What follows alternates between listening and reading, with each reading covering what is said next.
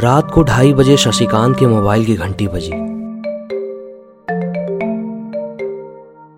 और नींद में ही उसने कॉल उठाया। सामने से उसे फैक्ट्री के सिक्योरिटी हेड राहुल की आवाज़ आई। वो काफ़ी डरा हुआ था। वो सिर्फ़ तीन ही लफ्ज बोल पाया।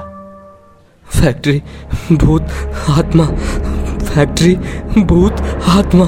उसके बाद एक दर्द भरी चीख के साथ कॉल कट गया।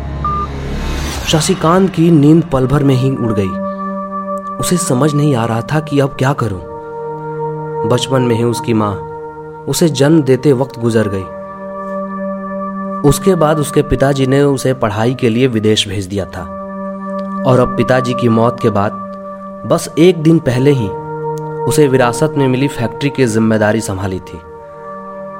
उस फ़ोन के बाद उसने तुरंत ही फैक्ट्री मैनेजर विश्वास को फ़ोन लगा के फैक्ट्री पर बुलाया और खुद भी फैक्ट्री की ओर निकल पड़ा।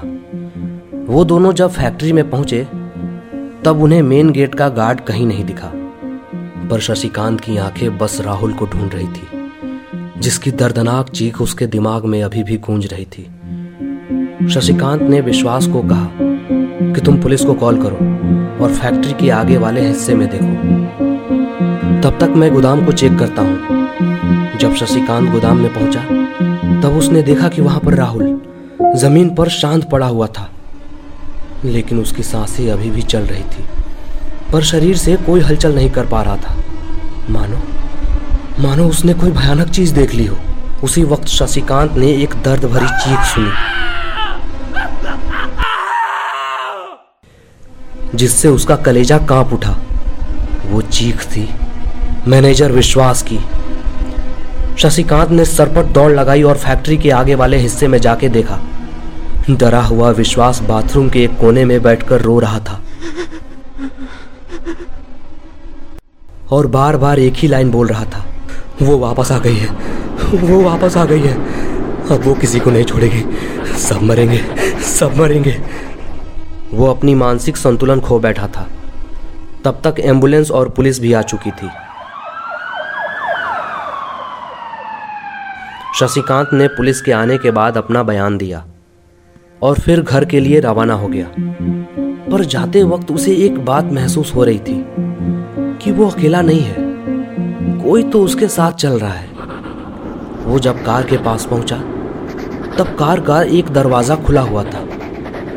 उसे अच्छी तरह से याद था कि उसने कार के सभी दरवाजे लॉक किए थे। शशिकांत को कार चलाते वक्त कार की पिछली सीट पर किसी के होने का एहसास होने लगा। उसी वक्त उसे पुलिस का कॉल आया कि विश्वास की एंबुलेंस में ही रहस्यमय तरीके से दम घुटने से मौत हो गई है। और राहुल ने भी होश में आने के बाद एंबुलेंस में ही एक कांच के टुकड़े से खुद का गला काट लिया है। इस तरह की एक के बाद एक मौत की खबरों से उसका सिर दर्द से फटा जा रहा था। शशिकांत घर पहुँचा। इतना सब कुछ देखने के बाद उसे नींद तो नहीं आने वाली थी। इसलिए वो लाइब्रेरी में बैठ के किताब पढ़ने लगा। तभी उसे अचानक, तभी उसे अचानक अपने आसपास कुछ हलचल सी महसूस हुई। तभी उसे खिड़की से अंदर आने वाली चाँद की खूबसूरत रोशनी से एक लड़की की परछाई नज़र आई। शशिकांत परछाई को देखकर बुरी तरह डर गया। तभी उस लड़की की आवाज़ आई। कैसे हो शशि? शशिकांत हकलाते हुए बोला क, क, क, कौन हो तुम? और और मेरा पीछा क्यों कर रही हो? मैंने तुम्हारा क्या बिगाड़ा है? हाँ? मैंने तुम्हारा क्या बिगाड़ा है? बोलो।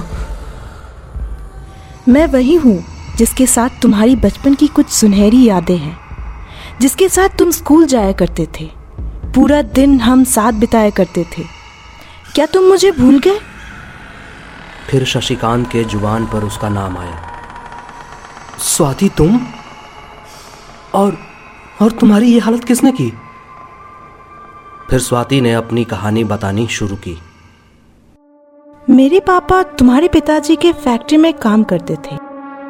एक दिन वो देर रात को पूरा हिसाब किताब निपटा के घर के लिए निकल ही रहे थे पर जाने से पहले आखिरी बार फैक्ट्री की एक चक्कर लगाने के लिए वो गोदाम पहुँचे। तो उन्हें वहाँ कुछ नई बॉक्स दिखे। जिन पर कंपनी का कोई लेबल नहीं था। उन्होंने उसे खोलकर देखा तो उसमें अफीम और नशीले पदार्थ थे। किसी की आवाज़ सुनकर वो वहीं पर छुप गए। तो वहाँ तुम्हारे पापा और कंपनी के डायरेक्टर आए।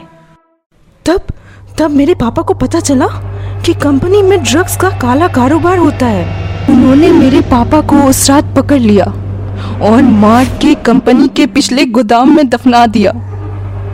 मरने से पहले मेरे पापा ने ये बात मुझे फ़ोन पे बता दी। और जब मैं पुलिस को लेकर कंपनी में पहुँची तो तो पता चला, पुलिस भी उनके साथ मिली हुई थी। उन्होंने मेरी इज़्ज़त के साथ खेलकर मुझे भी उसी ज़मीन में दफना दिया, जहाँ मेरे पापा को दफनाया था। और आज मैंने और पापा ने सबको खत्म करके बदला पूरा कर लिया है। पर पर हमारी आत्मा को मुक्ति नहीं मिल सकती, क्योंकि मेरे छह साल के छोटे भाई विशाल का इस दुनिया में अब कोई नहीं है। वो अनाथालय में दिन काट रहा है। इसलिए मैं मदद के लिए तुम्हारे पास आई हूँ, क्योंकि मैं जानती हूँ तुम एक अच्छे इंसान हो। शशिकांत ने कहा कि मैं मेरे पिताजी की गलती कभी सुधार नहीं सकता, पर हमारी बचपन की दोस्ती के खातिर मैं तुम्हारे छोटे भाई की ज़िम्मेदारी स्वीकारता हूँ और तुम्हें वादा करता हूँ। मैं तुम्हारे भाई को पढ़ा लिखा कर एक अच्छा इंसान बनाऊँगा। उसके बाद स्वाति और उसके पिता की आत्मा को मुक्ति मिल गई। दूसरे ही दिन शशिकांत ने कंपनी के सारे गलत बिज़नेस बंद करवा दिए और उस अनाथालय से विशाल को गोद ले लिया।